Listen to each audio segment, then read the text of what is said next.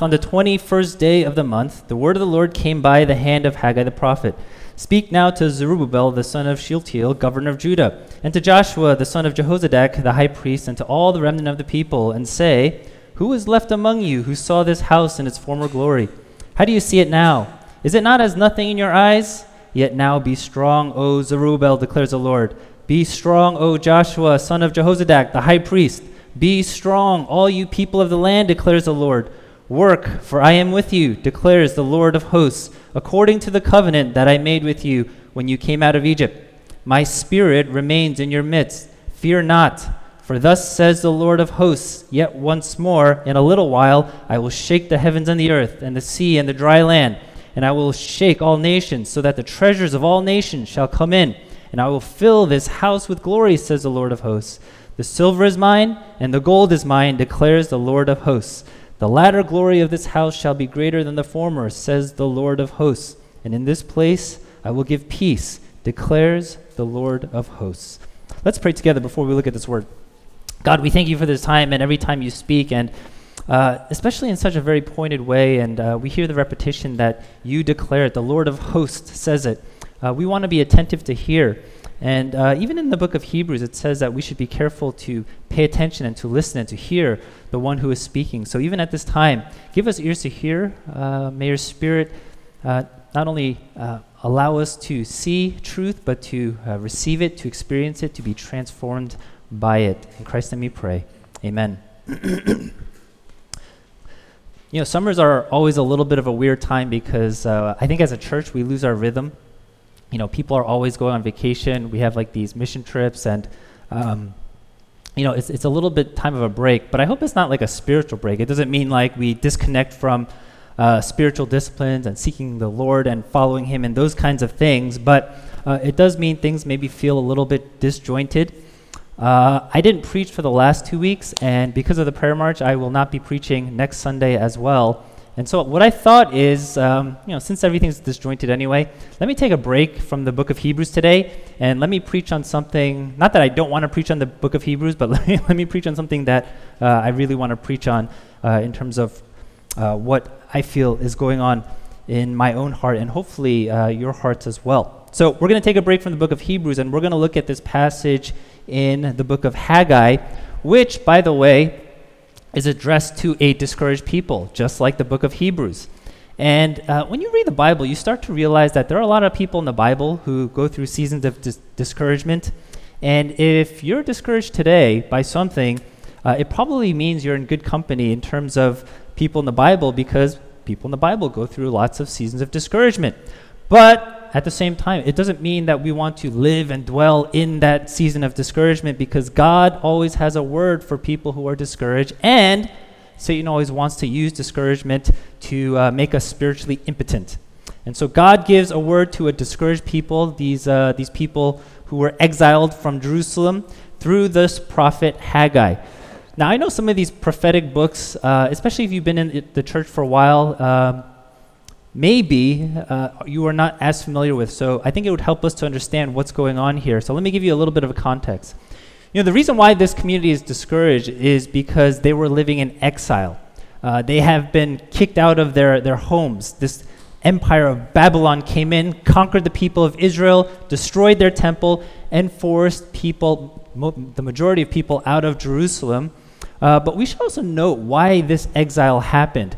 I think from a uh, naturalistic point of view, uh, if this were reported in the news, uh, the typical explanations we would think is this exile happened because uh, Babylon was just politically stronger or economically stronger or militarily stronger.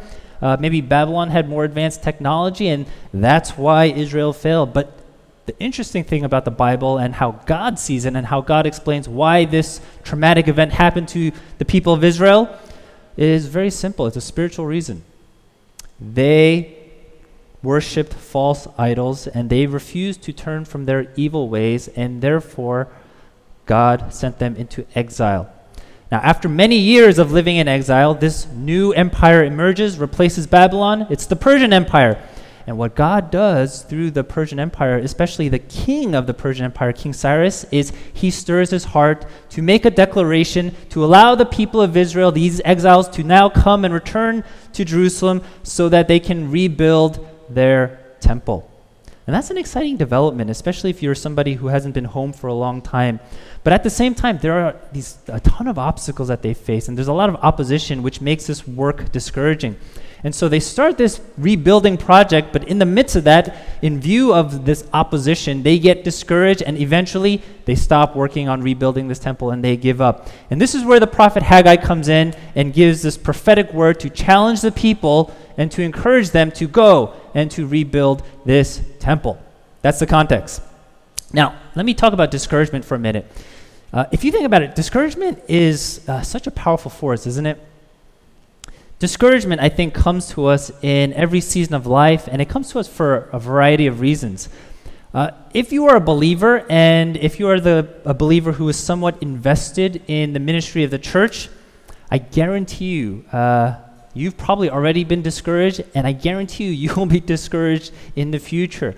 Uh, for us, I think as a small church in New York City, uh, I think collectively we probably go through seasons of discouragement on a somewhat regular basis.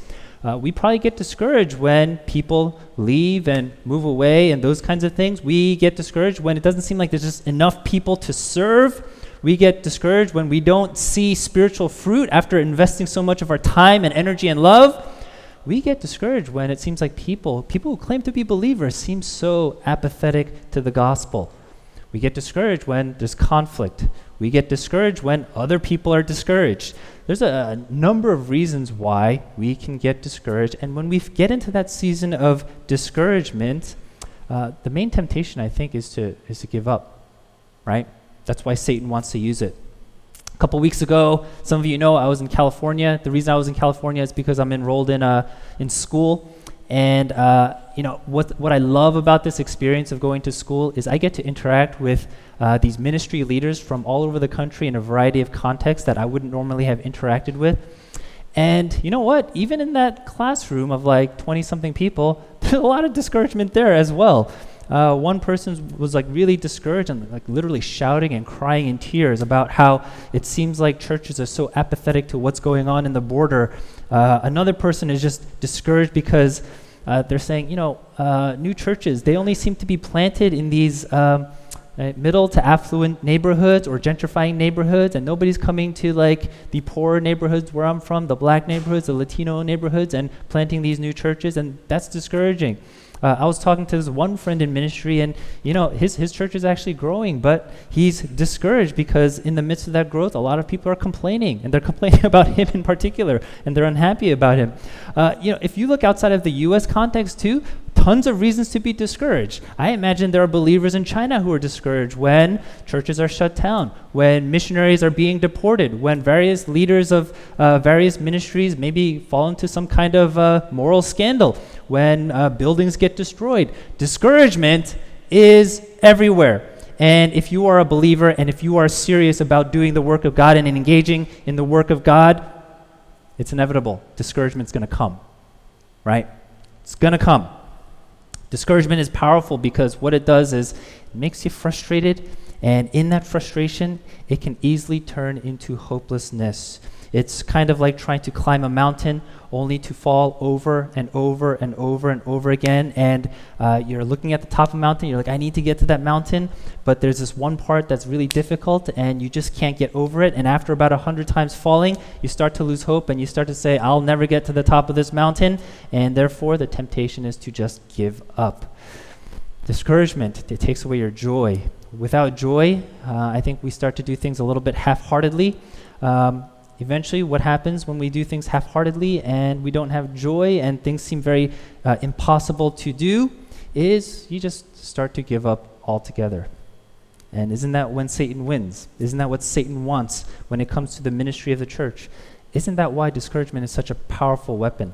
Uh, now, I couldn't find the book uh, by C.S. Lewis where um, uh, Screwtape Letters. I couldn't find that book in my house, but uh, if I recall, there is this powerful section uh, where C.S. Lewis writes about discouragement, and uh, you have like the senior uh, demon, right, saying to the junior demons, like, make sure you use discouragement. uh, to bring this believer down. Uh, discouragement is just so prevalent and it's so powerful. And when we're in that season, um, it's important to uh, not know how to get ourselves out of it because we don't, but it's really important to hear what God has to say in those seasons of discouragement. And that's exactly what these exiles were tempted to do because they were discouraged, right? Look at verse 3. It says, uh, Who is left among you who saw this house in its former glory? How do you see it now? Is it not as nothing in your eyes? You know what he's talking about. He's saying, You, you guys remember, some, there's some of you in this community, you remember how glorious this temple was. You remember the good old days. How do you see it now? It's rubble, right? And it seems like such a difficult thing to rebuild. You probably remember when this, uh, how this temple was built under the reign of King Solomon, when the kingdom of Israel was at its peak, when they had ton of wealth. And now you're probably thinking, well, you're a defeated people, you are an exiled people, you have no power, you have no money, you have no wealth. How is it going to be possible to even rebuild this temple? And so, of course, people who know the glory days, they're going to be discouraged, right? And to these people, God has a few words to them. He has a few words to them that are important to hear. The first thing he says is this be strong. In verse 4, he says, You now be strong, O Zerubbabel. Zerubbabel is the first person in charge of the rebuilding project. Then he says, Be strong, O Joshua, son of Jehozadak. Joshua is a high priest. Then he says, Be strong, all you people of the land, declares the Lord. He's telling them to be strong. The second thing he tells them is work. Right? Work. He's not talking about working in your uh, normal jobs and your normal vocations. He's talking about the work of rebuilding this temple. Even though you're discouraged, don't stop working. Work. And third, he says at the end of verse 5 Fear not. Fear not. Don't be afraid. Why? Because there's a lot of risk in rebuilding this temple. Of course, there's a lot of good reasons to be afraid. You have to sacrifice a lot of human resources, a lot of your time, a lot of your money. Some of you may have to leave your jobs and leave your families to go to Jerusalem and to rebuild this temple. Of course, there's a lot of risk in engaging in this project. There's a lot of reasons to worry. But God says, Fear not. Now, these three things that God says be strong, work, and fear not. When you are in a season of discouragement, aren't those things hard to do? Right? Discouragement makes you feel weak. You don't want to work when you're discouraged. And you easily give in to fear when you are discouraged. But you see, that's why we have to pay attention to some of the other things that God says here, because those are the things that are going to help them be strong, to work, and to not be afraid in the midst of their discouragement. So, what are the other things that God says here? First, He says this I am with you. I am with you. My spirit remains in your midst. Now, for a Jewish person who is familiar with the Hebrew scriptures, I do think that they would probably understand the importance of God's presence. Whenever God tells his people not to be afraid, it's usually accompanied by this statement that says, I am with you, I will be with you. The Israelites, they are often afraid because they are in situations where they should be afraid because they could legitimately die. In the wilderness generation, they're afraid because they send these spies out to the land of Canaan. These cities are fortified, the people are big and, the, and they're strong. And they're saying, Oh, if we go and try to take this land, of course, we're going to die. We're afraid. And God says, Don't be afraid. Why? Not because you're strong, not because you're powerful. Don't be afraid because I'm with you. To Joshua, what does he say when he has to succeed Mo- Moses and lead these nomadic people into battle against the Canaanites? God says, I will be with you, just as I was with Moses. When God's presence is with his people, even if the odds are stacked against them, they were strong because of God's presence. Presence is, uh, I think, an interesting concept, and uh, I'm not sure I've fully wrapped my head around it. But I think the one thing I know for sure is presence is something that is important. And my guess is maybe we underestimate the importance of presence in general, even human presence. Um, you know, I'm sure uh, some of you, especially some of you with like young kids, and it's like a struggle to even get to church. And when you get to church, you can't pay attention and you can't talk to anybody. I'm sure your temptation is, uh, what does it matter to come to church today? I don't even hear anything. I don't even get to talk to anybody. Uh, I don't even uh, get to hear the sermon, right? All these things. And the temptation is like, you know, I don't even contribute. So what's the point, right? That's I think underestimating presence. Uh, probably some of you are here and you're like, yeah, I, I don't like praying out loud. So what's the point of going to a prayer meeting? I'm gonna go and I'm just gonna be quiet and I'm just gonna sit there uh, and I'm not gonna pray out loud. So uh, what's the point of going? You know, I know I know people are probably more likely to go to something, to a meeting or to event, if they are playing a very active part in it. And I think uh, all of these things are a signal that I think we underestimate the importance of presence, that it's not always what we do, but sometimes it's just important to show up because presence matters. You know how I, I know? Uh, I know it's summer, right? And uh, a lot of your bosses, maybe you're, they're away on vacation, maybe they're in the Hamptons or something. And uh, ask yourself does their lack of presence affect how you work? Probably, right? When your boss is present, do you work a little bit harder? Probably, because presence matters. Maybe some of you are the boss, right? And you're like, oh, I got to go into the office today. Why? Well, because the people who work for me, they're not as productive when I'm not there. So I just got to go and show myself. So people work hard. Presence is important. When you have a child who's in a new surrounding, whether it's maybe in a hospital, maybe in a new school, maybe it's even here at church in a new church setting, they often look for their parent. They want to know, is, there, is my parent with me? Why? Because presence matters. Right? Don't underestimate the importance of presence because presence makes a difference. In this passage, God is saying He is with them. He's present, that His Spirit remains in their midst. God is saying that He is present with His people. And that's a meaningful thing, friends. That's a truly meaningful thing that He says that. If they recalled all the things that God did for Israel when His presence was with them, they should be greatly encouraged by that. We are talking about the Lord of hosts here.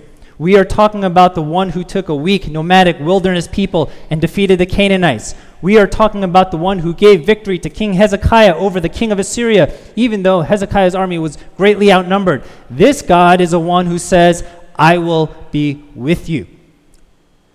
And when the Lord of hosts, who has infinite power, is with you, you have every reason to be strong and to not be afraid because his presence is there. Now, the second thing God promises in his word of promise is, uh, is also, I think, related to presence, but he says it in verses 7 to 9. And he says this He says, I will shake all nations, so that the treasures of all nations shall come in, and I will fill this house with glory. And then he says, The latter glory of this house shall be greater than the former. And in this place I will give peace. Three things he promises here he promises a shaking, a filling, and a giving. I will shake, I will fill, and I will give. Uh, if you're an East Coaster, uh, you don't experience many earthquakes. I'm an East Coaster, so I don't experience many earthquakes. But we were in California a couple weeks ago, and uh, there was a pretty large earthquake uh, that we felt. And you know, we, my wife and I, we were just like sitting on the bed, and right, the bed starts to shake, and my wife goes, "Are you shaking the bed?" I'm like, "No, I'm not shaking the bed." And then I look at the door, and the door is just like swinging, right? I'm like, "I think it's an earthquake. the ground is shaking." If you're from the West Coast, you're like, "Yeah, that happens all the time." But as an East Coaster, I was like, "Whoa, this is an earthquake. This is such a weird feeling. The the whole right, the whole house is just like shaking." Uh, you know, earthquakes Right, if you're not desensitized to what it feels like, being in an earthquake is a very humbling experience. I'll tell you why it's humbling. Uh, you feel very vulnerable because you are completely powerless to do anything about it, right? You can't stop it. The best thing you can do is you just got to wait it out. Nothing can stop an earthquake, and you just got to wait for it to finish. That is a humbling feeling because what that means is you are at the mercy of something that is more powerful than you. Uh, in the Old Testament, whenever there's an instance of God's presence where God shows up in a very particular and special way, a lot of times it's accompanied by shaking, right? There's this earthquake. Uh, we're going to look at this in Hebrews 12. When we get to Hebrews 12, the author actually talks about this, and uh, coincidentally, he quotes from Haggai chapter 2, verse 7. But he says, right, don't refuse to hear the one who is speaking because uh, there was a time when his voice shook the earth what would you do to a person if the earth shook? What would it do to a person if the earth shook every time God showed up and spoke? How would you feel, right? If you read Exodus 19, uh, you get a sense of how maybe Israel felt when they were about to approach the mountain and the mountain shook. You know what they felt? Terror. terror. They were terrified. Why? Well, first, they recognized the kind of power that God has. That even at his voice, even at his very presence, even just by showing up, the entire earth shakes. But the second thing they knew is this they have no business being in the presence of a holy God. They knew that they were flawed, they knew that they were unworthy, and therefore, that shaking serves also as a sign of judgment for them that you're not worthy to be in my presence. But you see, God also gives two other promises here. He promises a filling and a giving. He promises to fill the temple with glory, and then he promises to give peace. How is he going to do these things? Well, ironically, he would do it by shaking the earth once more, but for different, uh, under different circumstances. You know what's interesting? After Jesus is crucified, if you read the gospel narratives, the synoptic gospel narratives, um, one of the things that it notes is the earth shook and the rocks were split. Right? After Jesus cries out and yields his last breath, it says the earth shook and the rocks were split. Why would, why would it say that? Why would it include that? What does that mean? I think it means this that when Jesus died on the cross, God's judgment fell entirely on him. You remember uh, that scene in the Garden of Gethsemane? Jesus is praying and his soul is anguished. Jesus himself is shaken by what he is about to face. You know why he's shaken? Uh, it's not necessarily because of the physical pain of the crucifixion, but he's anticipating the fact that he would have to bear the full weight of judgment upon himself on account of our sin, on account of you and I. Think about how terrified the people of Israel were in Exodus 19 for merely coming near the mountain of God, coming near the presence of God. How much more terrifying would it be to know that you are going to come before the full presence of God, bearing the full weight of the sin of the world? That's why Jesus is shaken. But Jesus did it. He endured it, he went through it. Why? Because he loved us. That was his mission. That's how he became our Savior. That's why we can have peace. That's why we can experience the glory of God in his presence. The earth shook that one last time. And Hebrews will say, therefore, now we have an unshakable kingdom. Now we can't be shaken because the earth shook when Jesus Christ died. Uh, this past week, I saw this new documentary uh, and it really made, it made me really scared to be to be honest with you.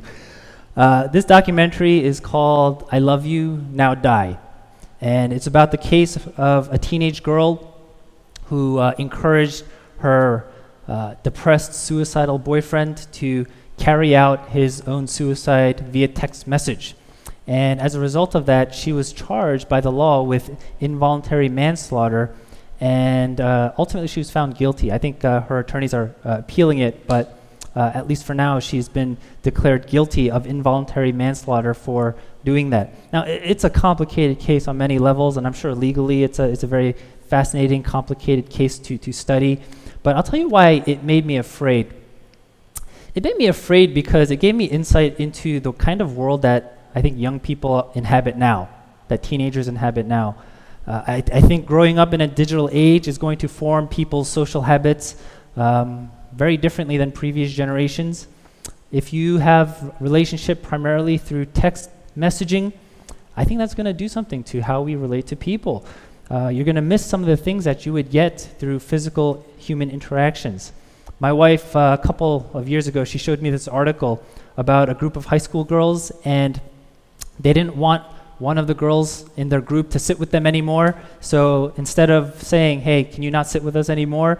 They send a text, right? They text this girl and they say, hi, we took a vote. We decided we don't want you to sit with us anymore. So if you could not sit with us, that would be great.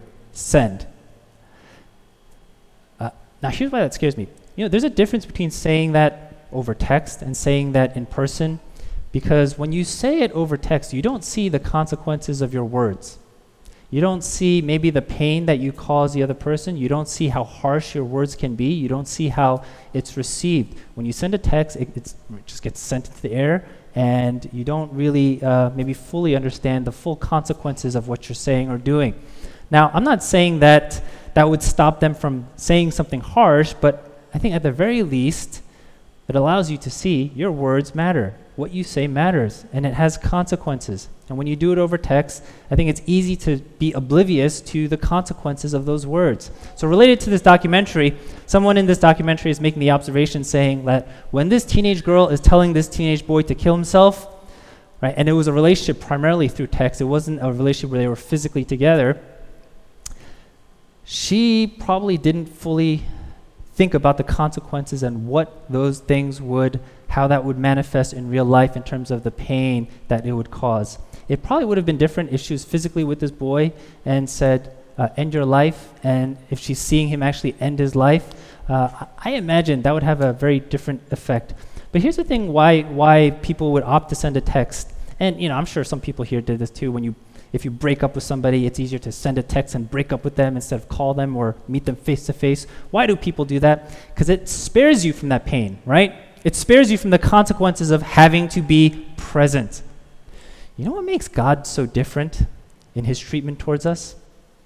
He doesn't try to spare himself from our pain.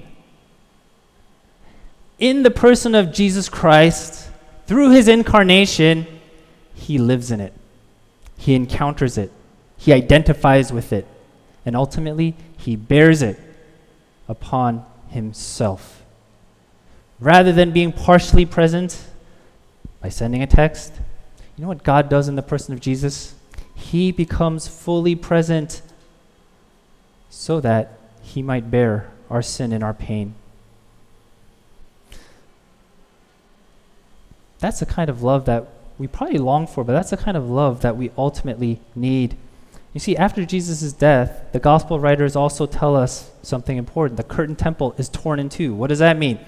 That's a way of saying that the presence of God, which was once terrifying, which was once limited and restricted within the holiest place of the temple, that presence of God is now unleashed. Unleashed.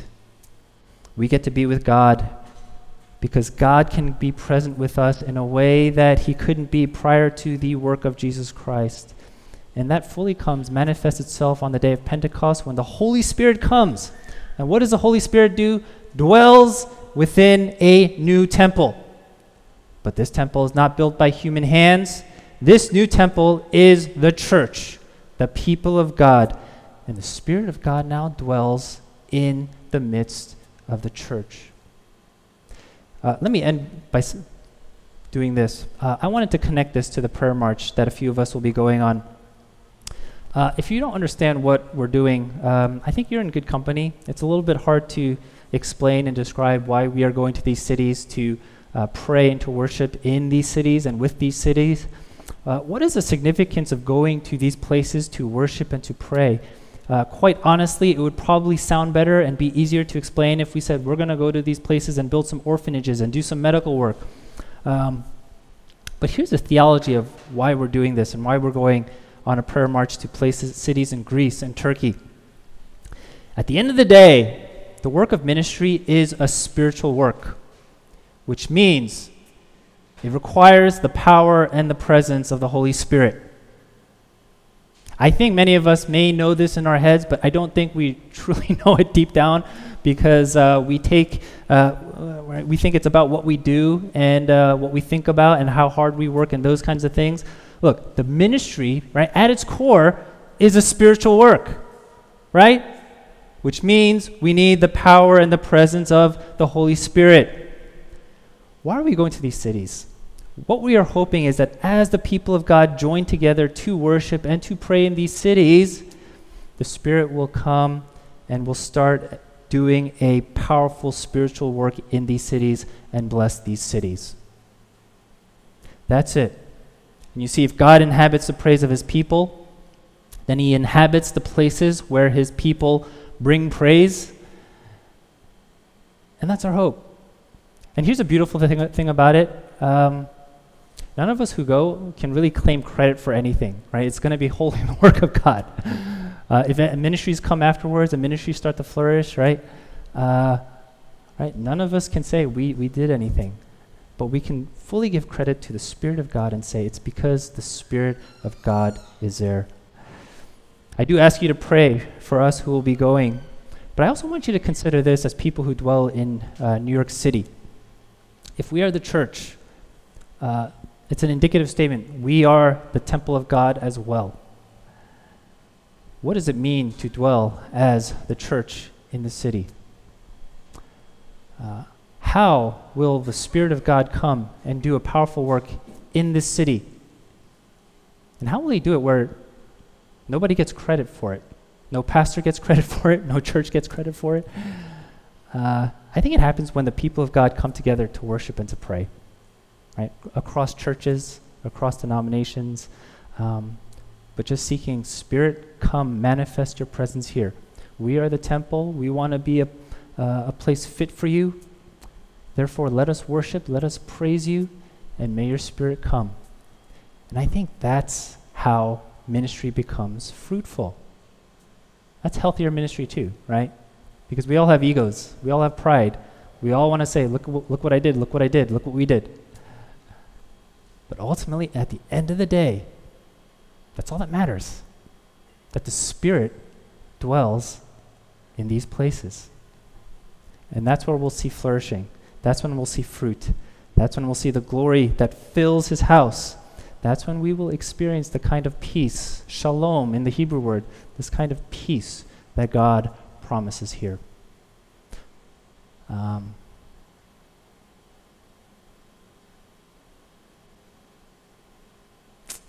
you know, the next series I'm going to preach after Hebrews is going to be a series on the Holy Spirit. Uh, I think some of us are maybe a little bit uncomfortable um, with that topic, but I think that's okay. Uh, I think if you're just open, uh, we worship a triune God, right? Father, Son, and Holy Spirit. And uh, sometimes I feel like we don't um, know the Spirit enough. Uh, but I think that's going to be key to not just personal and individual flourishing, um, not just good news flourishing, but where we dwell in New York City, which I think is something that uh, hopefully we all long for. Let's pray together.